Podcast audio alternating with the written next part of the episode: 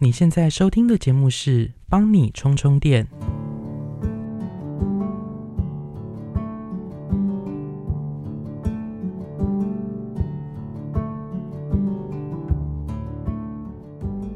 选举终于结束了，依旧是几家欢乐几家愁啊！我知道我的听众有一些可能还没有到能投票的年纪，但不管你选择的候选人有没有当选，日子还是要继续过。作为公民的我们，继续提升自己的媒体试读能力，尝试用自己微小的力量担任监督政府的角色。如果前些日子呢，你因为政治跟亲朋好友闹得不开心，也可以试着在最近修复一下彼此之间的关系啦。昨天开票结束之后啊，我在宫南安家和宛仪落镇复习起了当年追过的 K-pop，不想不知道，想起来真的充满回忆杀诶。嗯，我会听 K-pop 最主要的原因是因为我跟我妹差了七岁半。所以，在我大学到出社会的这段期间呢，跟着她一起听了非常多的 K-pop，基本上就是整个二代团的世代。女团举凡少女时代、F.X. Twenty One、Miss A、Tiara、Sister、Kala、Four Minute、A Pink、Girls' Day、Secret 等等。然后男团呢，就包含了 Super Junior、Big Bang、Shiny、Infinite、Beast、Teen Top、Two A.M.、Two P.M.、F.T. Island、C.N. Blue 等等。哇，真的是好可以聊哦！如果大家有兴趣的话，我们可以开一集来聊一下。但我不确定诶，因为呃，现在听众的年龄层好像有点太广。不过这边可以先说，二代我最喜欢的女团呢是 Sister，然后男团是 Infinite 哦。好，如果真的大家有兴趣的话，留言跟我说，我们就开一集聊二代团。好啦，上一集呢，我有听到那个 Aaron 跟我问了一个问题，他其实是这样说的：他说每个工作都有职业病，当剧团的制作人会有什么身体上或是生活上的职业病吗？有没有因为喜欢这个工作决定接受这个职业病，或者是很困扰自己的地方吗？我是一个很喜欢看表演的人，其实仔细回推，我为什么会开始从事这个行业？最主要好像就是因为身为一个观众，在看演出的时候会感到很快乐。我自己的表演艺术启蒙是源自国中音乐老师播放了《钟楼怪人》音乐剧，之后不久我就碰上了二零零五年他们第一次来台湾演出，也很喜欢看表演的姑姑就带着我和表弟表妹一起去看。那一次的震撼感，可能就是你喜欢很久的一个作品，突然活生生在你面前出现吧。接着就是我高中时期，那时候学校有一个公民老师，他很喜欢云门舞集和国光剧团，所以他就担任这些团的志工。每年他都会号召学校的同学们一起去担任志工，那也会很积极的安排他们来到学校做一些艺术教育的讲座。我也是在那时候看了云二的断章。接着有一些对表演有兴趣的朋友们就会开始揪大家一起去看演出，像是我还记得那时候有国光剧团的《金锁记》啊，黑眼睛跨剧团的《丑男子》，北艺大的公演《傻瓜村》等等。每一次的演出，不管看不看得懂，我就是会觉得很开心。除此之外，我也是在高中的时期开始迷演唱会。我其实很幸运诶，当时候会参加一些。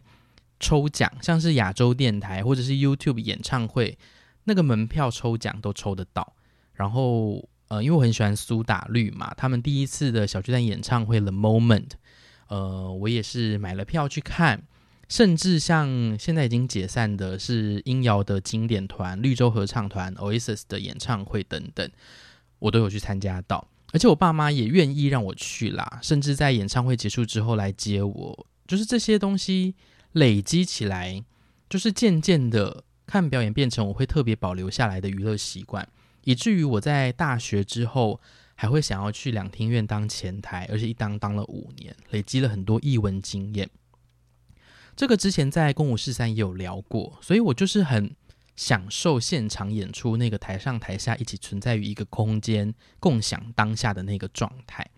所以如果真的要我试想我从业之后的职业病，我觉得最主要应该就是，我可能会比一般观众更了解组成台上这些东西需要些什么，当演出的内容不足以完全吸引我的目光，我就会开始分心，想这个演出可能花了多少时间，花了多少预算，大概遇到什么问题才会导致我们现在看到的成果。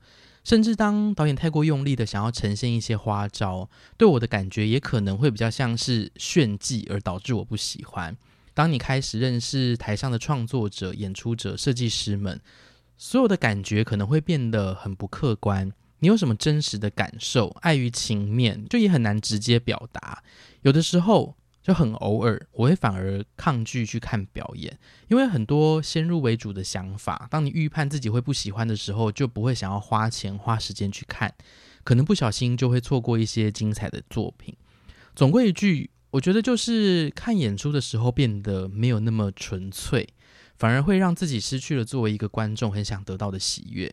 我觉得这件事情好像就没有接不接受的状态，只要继续在这个工作领域上，这件事情就会持续发生，有好有坏啦，但是坏的可能多一些。我另外还想到，因为制作人身份多少影响了制作前进的方向嘛，有的时候在人际关系的状态也会被工作影响。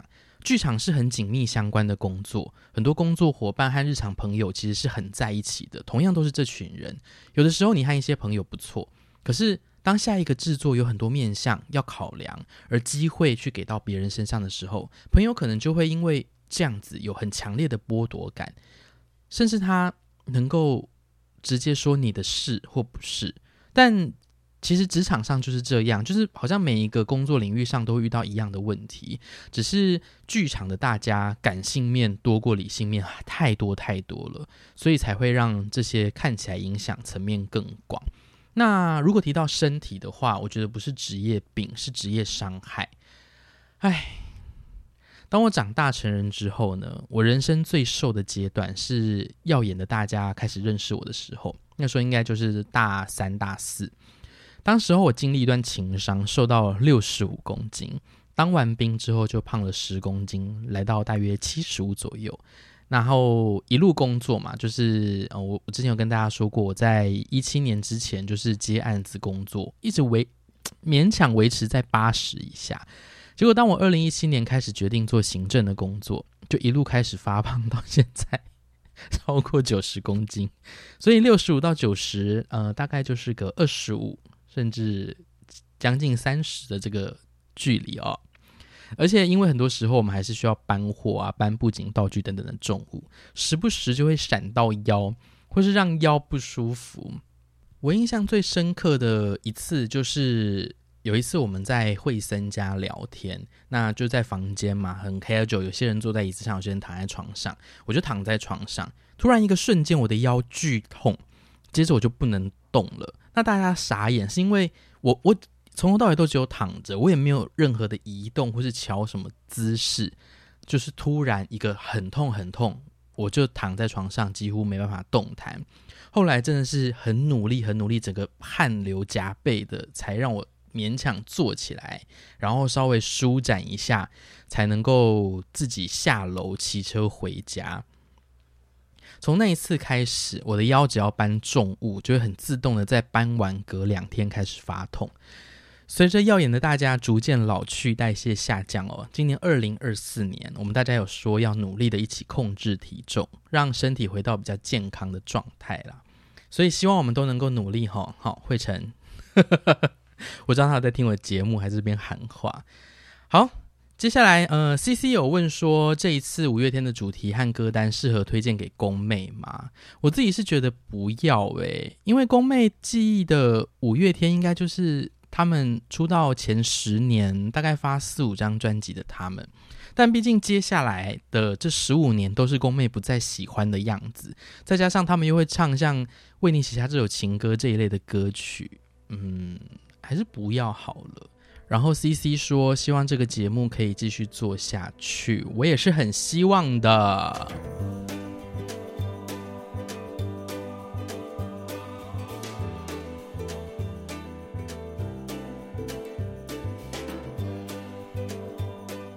今天的最近看什么呢？只能说是热腾腾的一个作品啊！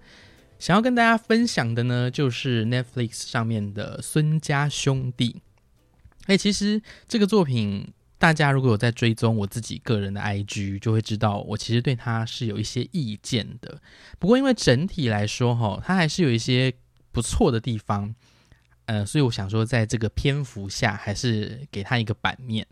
孙家兄弟剧情讲述呢，是台湾一个新帮派的势力崛起，所以黑社会的局势动荡不安。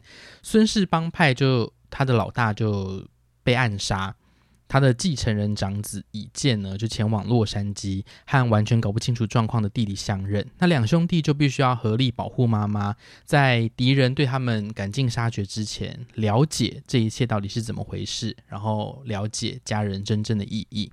孙家兄弟最大的亮点，不外乎就是剧中的妈妈是由杨紫琼饰演的。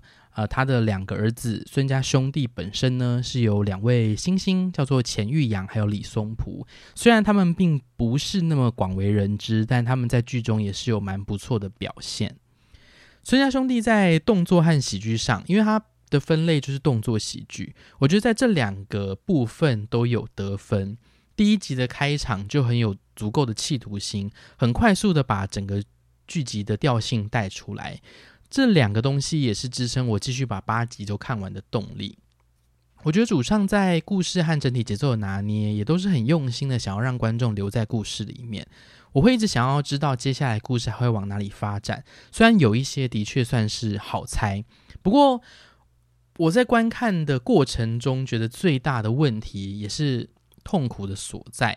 套句一个影评潘光中说的：“这个号称是华语文化圈新形态的动作喜剧剧集，故事里的台位都是站在 A、B、C 语境的脑补想象。”哎，真的，我不清楚在整个主创团队里面有多少的华人，甚至是台湾人。可是他把故事跟角色设定在台湾，却完全没有让人感受到任何一点台味。甚至开始的时候，就每一集开始，它前面的那个文字标题就会写呃 Netflix film 嘛，对不对？然后他就会跳跳跳跳跳跳跳跳，然后写奈飞作品，我就问号到不行。我想说，如果它是台湾背景，也应该叫做网飞呀。我我觉得能够在国际影集看到台湾，甚至是像基隆、斗六啊、斗南还是什么的这些地名出现，都让人非常兴奋。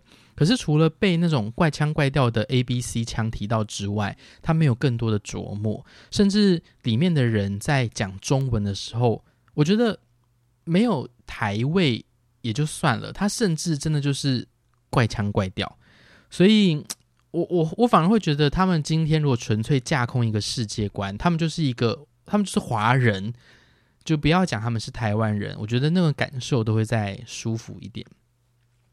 其实亚洲风让亚洲演员能够在世界各地的这种影集的舞台上展现，当然是一件很好的事情。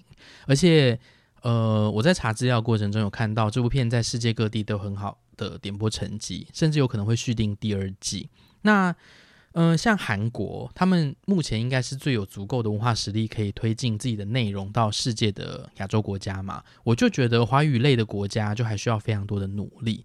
但相较于呃，可能过去十年来比较没落的华语剧集或者是华语电影的状态，我们有慢慢慢慢在往前了啦。当然，除了创作者努力之外，整体的文化推动就也很重要嘛。这方面就需要很多部门、很多组织共同推动。那我也很推荐大家可以多多关注每年文策院的创意内容大会，给予制作团队或是创作团队更多的支持喽。整个孙家兄弟，我觉得故事节奏都是可以推荐的，但是那个一直假装自己是台湾人的世界观，就看看大家能不能接受了。像我昨天真的在看的过程中，就会看到那个呃一个女生，她说她从小在台北长大，结果她拿。筷子的方式哦，我真的不能接受。好啦，这个作品全面在 Netflix 上架了，总共只有八集，有兴趣的朋友们就可以去看看喽。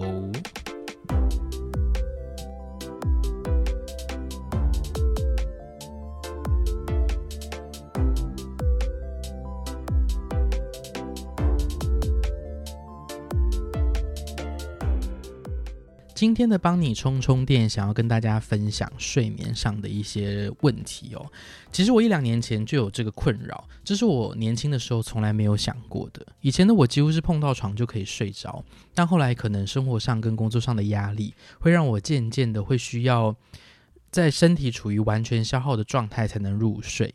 就是俗称的断电型的睡觉方式，可是这是非常不健康的，因为它会过度消耗你的体能跟你身体的状态嘛。后来剧团还曾经团购了那种褪黑激素，就是我们所有人一起买了 好多罐。我如果真的必须要早起，我就会在睡前吃上一颗，但是靠药物确实不是那么好。我试着调整我的生活习惯啊，放松自己的身心，再加上我去睡眠门诊处理了我睡眠呼吸中止症的问题，近一年来我比较没有睡眠上的问题了。所以我想好好睡一觉，睡得深沉是很多人的心愿。如果你因为任何的原因让你自己睡不好，想要改善睡眠品质，到底要怎么做呢？我这边想跟大家分享我在康健杂志上看到的一篇专文。那呃，我其实很久之前就看过这篇文章了，在我觉得自己有睡眠问题的情况下，那今天就来跟大家分享一下喽。深层睡眠呢是睡眠周期的一部分，这时候身体处于熟睡、难以被唤醒的阶段。一般来说，深层睡眠越长，醒来之后越有精神；如果越短，就越疲倦。可是要确认深层睡眠到底有多长，很不容易。所以客观来说，如果你睡醒了还是觉得很累，没有精神，可能就是深层睡眠不足。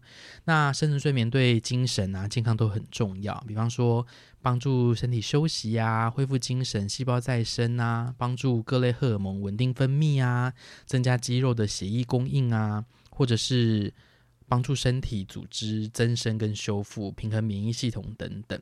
那如果要有深层的睡眠，其实好的生活习惯非常重要。那这边就跟大家分享，呃，有三个时间点可能要有的习惯。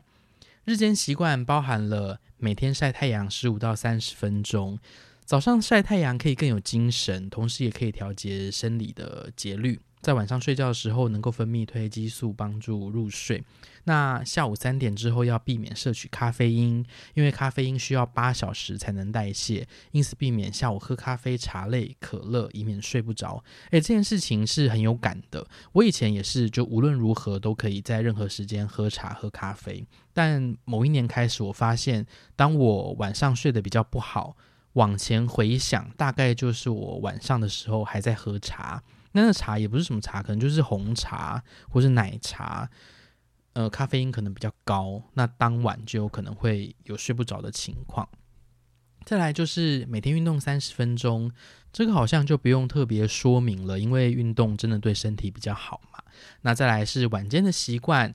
晚餐吃七分饱，睡前三小时不吃宵夜，吃太饱或是睡前吃东西会使消化道无法休息而影响睡眠品质。我知道这件事情非常非常的困难，然后我也是时而做得到，时而做不到。我觉得好像是周期，一阵一阵子，就是有的时候你。一天不吃宵夜，两天不吃宵夜，就会慢慢的可以变成一周不吃宵夜，两周不吃宵夜。但不小心，如果某一天开始吃宵夜之后，接下来的可能三四五六七八天都会想要吃东西。好，再来是每天写下三件感谢的事情。根据研究，这件事情能够增加幸福感和愉悦感。那它的目的就在于降低压力。睡前习惯呢，分别有。呃，睡前三十分钟到一小时不碰三 C，因为三 C 产品的蓝光会进到眼睛，它就会影响褪黑激素的分泌而妨碍睡眠。这件事情好像大家也都知道。呃，这边有一个很特别的地方，就是你可以尝试着书写睡眠日记。呃，书写睡眠日记之后，尽量不要在卧室写，然后只能写十五分钟，就算没有写完也要结束。表示你暂时放下了烦恼。那这件事情最主要的目的，其实就是帮助自己的身心，呃，进到一个比较沉静的状态。那你可以练习慢呼吸、放松，呃，一样，它是为了要帮你放松紧绷的神经，帮助入眠。我有的时候啊，真的很睡不着，我也会尝试做呃 YouTube 上教过我们的一些伸展。那那个伸展是很能够帮助自己真的放松，慢慢进到睡眠状态的。而我大概在两年前吧，每天晚上睡前就一定会有一个小时的钢琴曲，我会设定就是自动关闭的时间，那睡前一定会有音乐陪伴我入睡。再来，睡前可能要避免饮水，以免半夜起来上厕所而中断睡眠。这件事情我知道非常非常的困难，尤其睡前特别渴啊。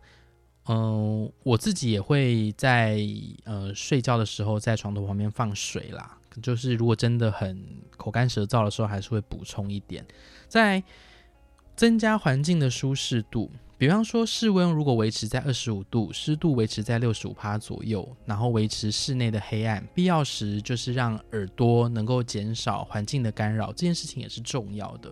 那像我非常的怕热，我可能就要在更冷一点的环境。如果我真的睡不太着，我可能会把温度调到可能二十三、二十二度，再加电风扇，那个情况下比较适合我进入睡眠的状态。再来就是创造仪式感了，比方说刷牙之后立刻上床，告诉身体做完这件事就该休息。我的这个仪式感发生的比较特别，就是我不是睡前一定得要上厕所的人，可是我不知道从什么时候开始，就是我在睡前刷牙的时候，身体记忆会让我自动的想上厕所，所以就是这件事情好像已经变成了一个身体的习惯，就是当我。真的去刷牙，然后我的身体就会感知到说，哎，我好像要睡觉了，它就一定会有尿意。所以这个可能也可以帮助大家。如果大家真的很希望可以有好的睡眠习惯，就不妨尝试看看喽。今天的节目到这边也就到了尾声了。接下来三天很特别，它是耀眼首次的。员工旅游应该算首次吧，至少在现在的这个组合之下。那有空的话呢，我再来找大家一起录音，看看会是谁能够出现在节目当中喽。如果大家对节目有任何的建议跟想法，或者是你希望可以在节目中听到我聊些什么，都欢迎到节目资讯栏里头的留言区跟我分享，或是到中中店的 IG 私讯给我。如果你喜欢这个节目，也请帮我到 Apple Podcast 给五星好评，多多分享推荐给你的亲朋好友喽。我是冲冲，我们下次见，拜拜。